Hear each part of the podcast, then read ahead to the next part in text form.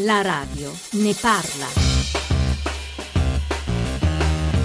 dieci e quarantasei, parliamo di affitti a tutto tondo, dagli obblighi di chi gestisce le case popolari. Per inciso, ricordiamo che l'edilizia sociale non è pubblica ma privata, con il concorso del pubblico, alle durate dei contratti, dalla morosità in aumento in modo spaventoso. Nel duemilatredici il novanta per cento degli sfratti è avvenuto per morosità, negli anni ottanta era il quattro per cento, fino alla cedolare secca. Buongiorno da Ilaria Sotis. Affitti dunque in un paese come il nostro, che eh, ci dice anche come va l'economia, visto che siamo cresciuti tutti con la storia della casa come bene rifugio, e visto che il mercato immobiliare è immobile, verrebbe da pensare chissà come sono vitali gli affitti. E invece, invece ve lo racconteremo. Domande, idee, storie, dubbi per dialogare con noi e soprattutto con i nostri ospiti, inquilini, proprietari, nomima, nomisma immobiliare e ascoltatori. I nostri recapiti: tre tre cinque sei nove nove due nove quattro nove per gli sms e i messaggi WhatsApp, ottocento zero cinquantacinque centotre, e poi i profili Twitter e Facebook di Radio uno. E si parla di affitti anche in tema di scadenze, come ci ricorda Maria Teresa Bisogno con il suo memo.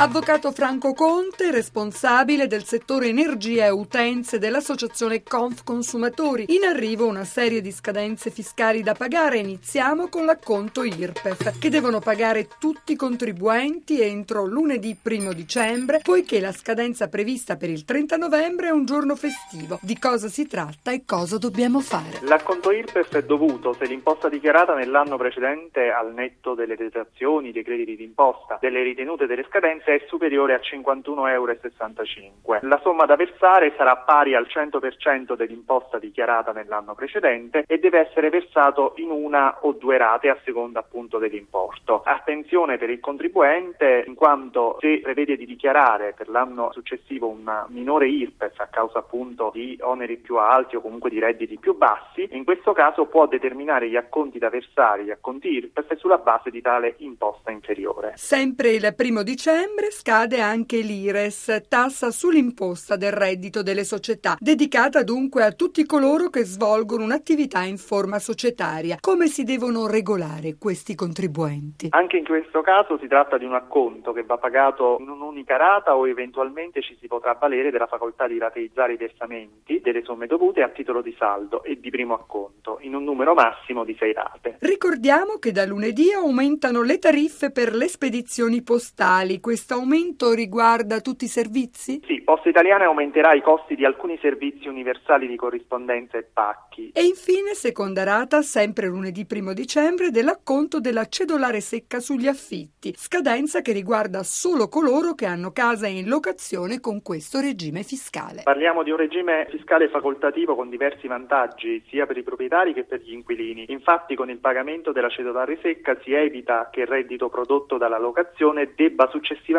essere dichiarato ai fini I R P E F. Ulteriori vantaggi sono poi nel fatto che l'imposta di registro non sia dovuta, non sia dovuta l'imposta di bollo, e in particolare non può essere aggiornato il canone di locazione. tre tre cinque sei nove nove due nove quattro nove per gli sms e messaggi WhatsApp. Ho detto, oggi parliamo di affitti. Iniziamo con eh, la cedolare secca. Elena Molignoni, coordinatrice dell'Osservatorio Immobiliare di Nomisma. Buongiorno. Buongiorno. Come sta andando la cedolare secca? Sta smuovendo il mercato degli affitti oppure no? Non quanto dovrebbe? E intanto c'è, come dire, un dato complessivo attendibile? Allora, il mercato dell'affitto in questo, per, in questo momento di crisi del mercato sicuramente ha eh, visto un aumento delle, delle richieste, delle domande, eh, alcune delle quali si sono tradotte in contratti, altre rimangono sul mercato perché ci sono difficoltà, e, eh, difficoltà nell'accedere a, comunque alla casa, sia in locazione che in acquisto. Quindi questo aumento di interesse verso il mercato della locazione si è tradotto comunque in un aumento del numero dei contratti, e quei contratti che sono stati stipulati, molti di questi sono stati fatti con il regime facoltativo della cedolare secca, regime che è in vigore dal duemilaundici e che ha visto soprattutto nel duemilaquattordici un rinnovato interesse.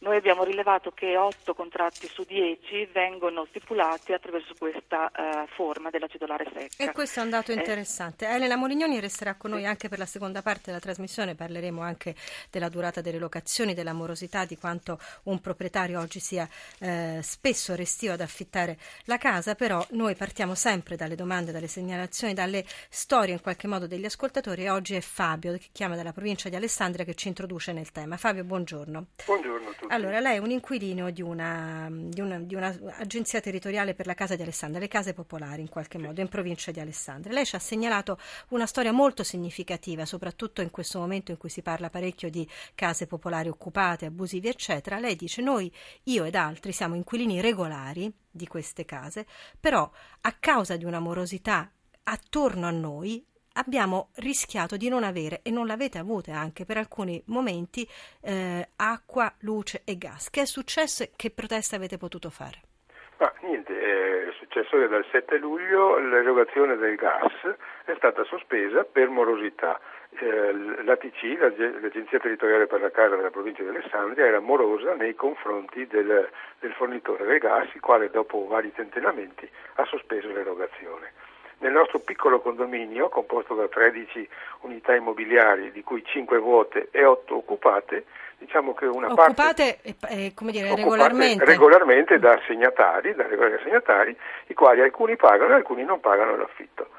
Facendosi forte di questa morosità, eh, l'Agenzia Territoriale per la Casa eh, non ha pagato le bollette del gas, diciamo, ci ha lasciato senza acqua calda. Per quanto tempo? Per centotré giorni. centotré giorni? Dal sette luglio al sedici diciassette ottobre. Senta Fabio, voi avete protestato, a parte ma, scrivere alla eh, radio ne parla, chiocciola rai punto it, che è cosa buona e giusta, ma insomma avete protestato? Sì, noi ci siamo rivolti, siccome in tutta questa faccenda era coinvolto anche il Comune, perché la proprietà dell'immobile del Comune che è gestito dall'A T C, ci siamo rivolti anche al Comune e in questi cento giorni diciamo che noi non abbiamo ricevuto nessuna comunicazione dall'A T C, se non una lettera generica, quando alcuni di noi hanno minacciato di servire Di, di installare un impianto autonomo di riscaldamento dell'acqua, naturalmente rivalendosi sull'affitto. Abbiamo ricevuto una lettera che diceva semplicemente eh, noi non abbiamo i soldi per cui non paghiamo il gas, arrangiatevi. Nessuna considerazione per chi invece era in regola con i pagamenti, come il sottoscritto e altri inquilini. Allora, vediamo com'è la situazione oggi. Abbiamo invitato a partecipare in trasmissione Pier Vittorio Ciccaglioni, che è il commissario reggente dell'A T C, Agenzia Territoriale per la Casa di Alessandria. Buongiorno intanto. Buongiorno a tutti voi. Senta, quante sono le abitazioni che voi gestite eh, di cui non ricevete l'affitto perché vi è un appunto ritardi di pagamento o pagamenti proprio non avvenuti? Noi, noi cioè, attualmente... quanto pesa sul vostro bilancio? Allora, sul nostro bilancio eh, pesa per un trenta per cento. Per un trenta per cento voi non ricevete l'affitto. Perché esatto. Siete arrivati alla decisione di non pagare, di non erogare più gas e acqua agli inquilini allora, che invece pagano intanto, regolarmente? Allora, intanto noi non siamo assolutamente morosi con nessuno, né tantomeno con la M C di Casale che gestisce il servizio del, del riscaldamento.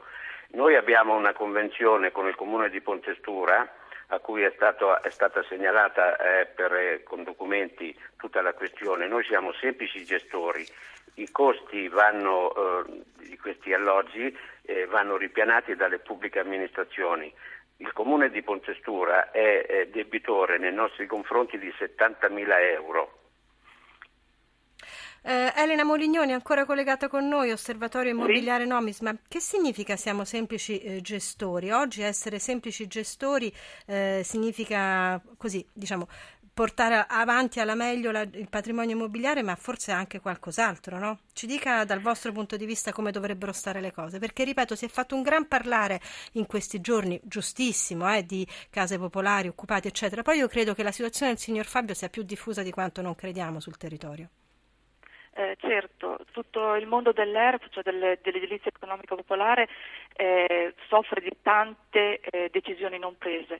Eh, una di queste è sicuramente quello mh, riguarda la, l'implementazione, la, l'aumento del patrimonio, cioè il patrimonio invecchia, non viene rinnovato e in più non si fanno neanche case nuove.